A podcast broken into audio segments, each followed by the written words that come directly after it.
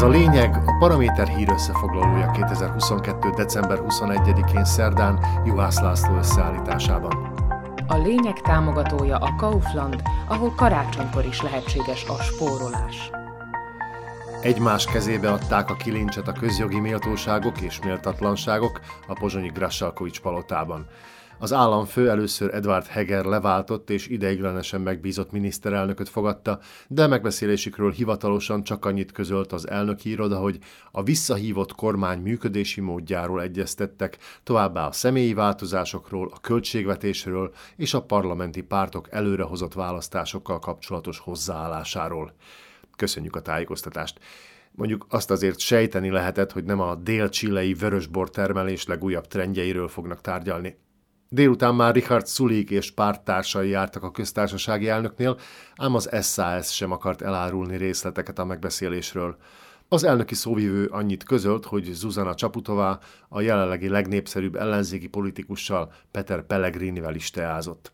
Az államfő most még csak tapogatózik és hallgat a részletekről, azonban hamarosan kiderülhet, hogy mégiscsak főszereplővé avanzsál ebben a történetben.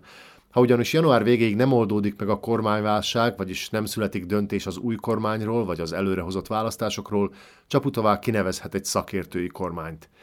Ami meglepő fejlemény volna, hiszen az eddigi szlovák kormányok nem éppen a szakértelmükkel híresültek el. Nyilatkozott a paraméternek Ódor Lajos, a Szlovák Nemzeti Bank alelnöke, aki óvatos optimizmussal beszélt arról, hogy jövőre a vártnál jóval alacsonyabb lehet az infláció. A jegybank második embere azon kevés szakértők egyike, akik elismeréssel beszélnek a kormány intézkedéseiről.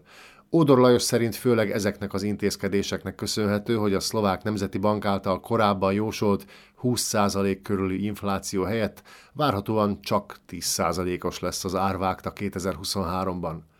A kormány által beharangozott intézkedések azonban kockázattal is járnak, hiszen a mesterségesen alacsonyan tartott energiaárakat a jövőben valakinek ki kell majd fizetnie hiszen tudjuk, nincs olyan, hogy ingyen ebéd.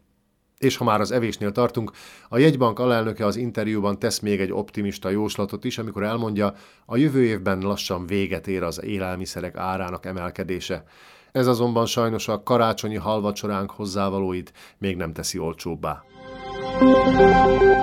És továbbra is bizonytalan, mennyit fogunk fizetni az új évben a villanyáramért.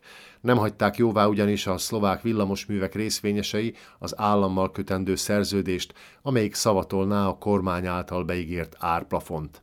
Aminek hiányában viszont az a háztartás, amely jelenleg havi 25 eurót fizet az áramért, januártól már 120 eurót fizetne.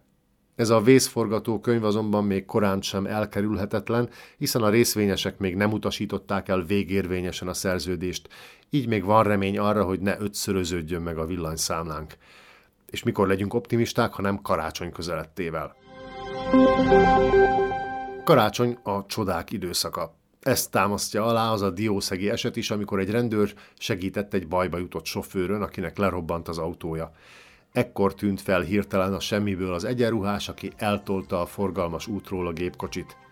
Amilyen hirtelen megjelent, úgy el is tűnt, írta az eset szemtanúja a rendőrségnek, amely kinyomozta, Michal Hanus diószegi rendőr volt az adventi jótevő. Ez volt a lényeg 2022. december 21-én szerdán Juhász László összeállításában. Kommentált hírösszefoglalóval legközelebb holnap este jelentkezünk a Paraméteren, podcastjainkat pedig a Paramédia rovatban találják, illetve a Spotify, az Apple Podcasts, a Google Podcasts és a Podbean platformjain.